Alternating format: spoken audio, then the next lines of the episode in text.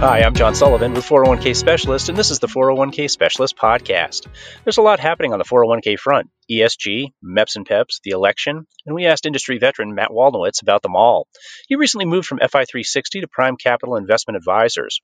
Matt, with your background in fiduciary, uh, what's your view of the Department of Labor's ESG rule that was finalized in October?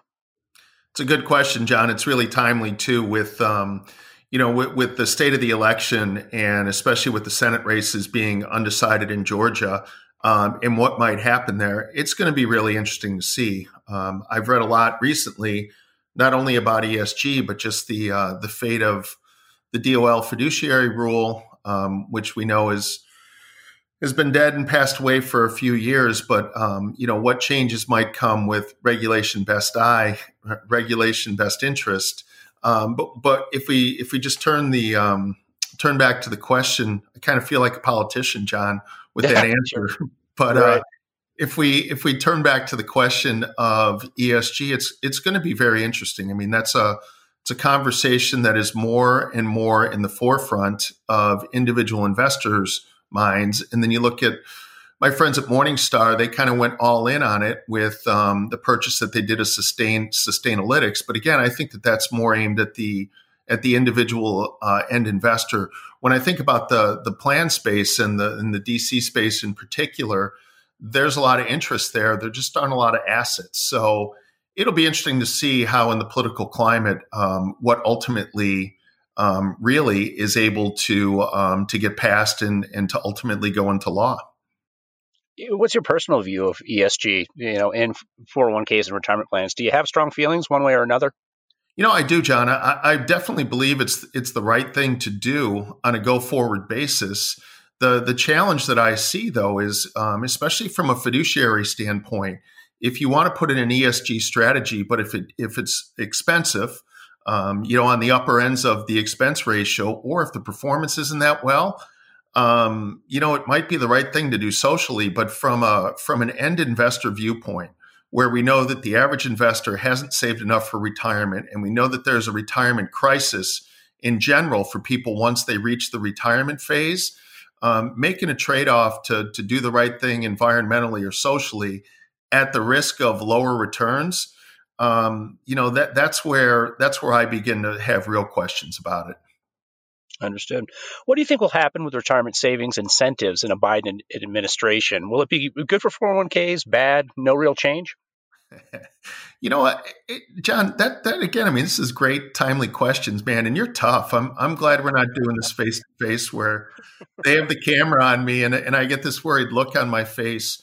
You know, again, I think that um, the Biden administration is only one aspect of it. The the other aspect of it is really what can be, um, you know, passed in the law.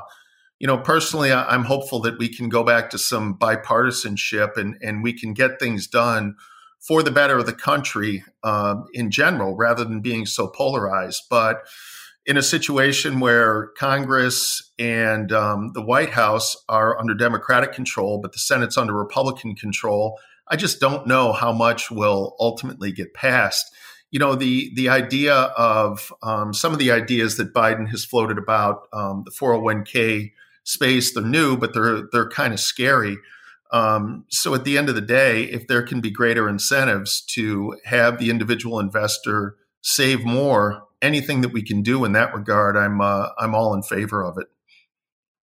Matt, what do you think we should do about retirement income in 401ks? I mean, at this point, especially with low interest rates, what's your view there? Yeah, John, that's a, that's another great question. You know, again, if you think about the situation that we're in, where the average investor hasn't saved enough money, they uh, they don't have a pension anymore, and the fate of Social Security, which John, that's another interesting topic to consider when you think about uh, a new administration coming in.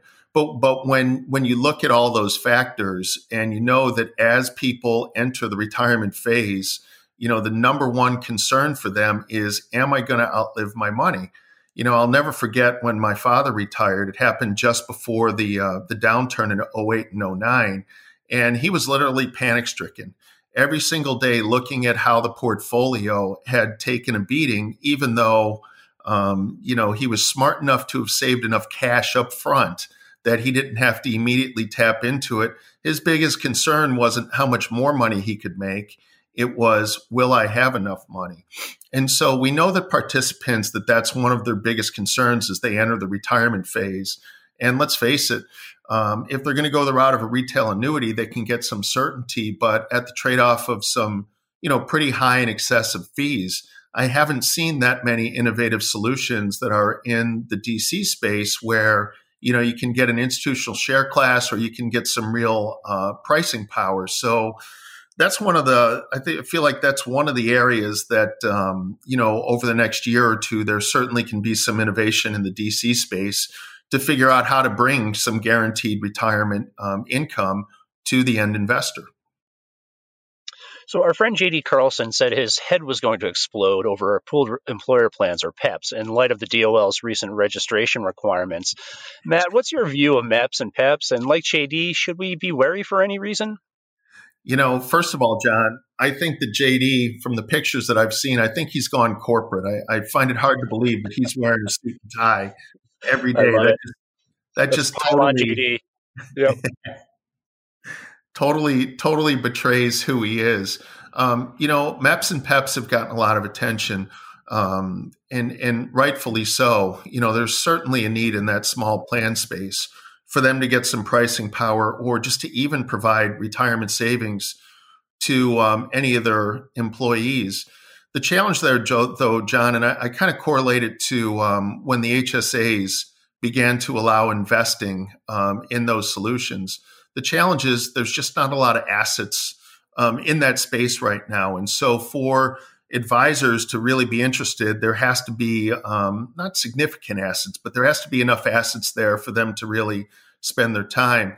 If it's a situation where um, some of the bundled providers are going to come in and provide those solutions, while it's better than those uh, firms not being able to have any retirement savings plans, it certainly isn't the most effective way. And, and we know that if that happens, um, you know, again, fees are going to be higher and investment choices are going to be lower. So, um, MEPs and PEPs is certainly something that that's on my radar um, over the next 18 months or so. There's there's some firms that are really really behind them, and like I mentioned earlier, there's others that are interested to see what's going to happen in that market, but they're not rushing into the space again just due to a lack of assets. Understood. Matt, you recently rocked the industry a bit with your move to Prime Capital Investment Advisors. What was the reason for the move and what will you do there? John, I, I have to laugh because I rocked the industry because I, I put on my, my COVID 19. I, I, haven't been uh, getting the exercise that I'm used to getting. You know, I had um, I, I, had really enjoyed my time at FI 360. We we accomplished so much, and I'm so proud of not only the community of financial professionals that we built, but really, um, to me, in many ways, what we did with the firm is really personal to me because I was involved in hiring most of the people that we added to the firm you know, after we announced the um, the transaction with Broadridge, where Broadridge came in and um, and bought the firm last November, I was really impressed with the people at Broadridge, top to bottom. Um, every single person that I dealt with there was really smart and um, really looking to do the best thing for their clients. So the alignment between FI360 and Broadridge was really, really super tight. Um, it was really the best outcome for everybody who worked at FI360 and their clients. For me, on a personal level, though, after pouring seven years of my life into that, um, and with having a daughter who's a sophomore in college, and um, ultimately she'd like to be a financial advisor, um, being able to work with Scott Colangelo and Glenn Spencer, Matthew Eichmann, and the team over at PrimeCap um, was just an opportunity that I couldn't pass up. I've known that team of people um, really going back to my days at Morningstar. And at the end of the day, they really have a passion for doing what's right for the end investor. Um, and that's really what motivates me on a daily basis to get up and, and get after it. So the combination of being able to work with um, that team of people over there and my daughter ultimately wanting to be a financial advisor, the timing was just right for me to make the move. That is exactly what we needed, Matt. Thank you so much for your time. We do appreciate it. Sounds good, John.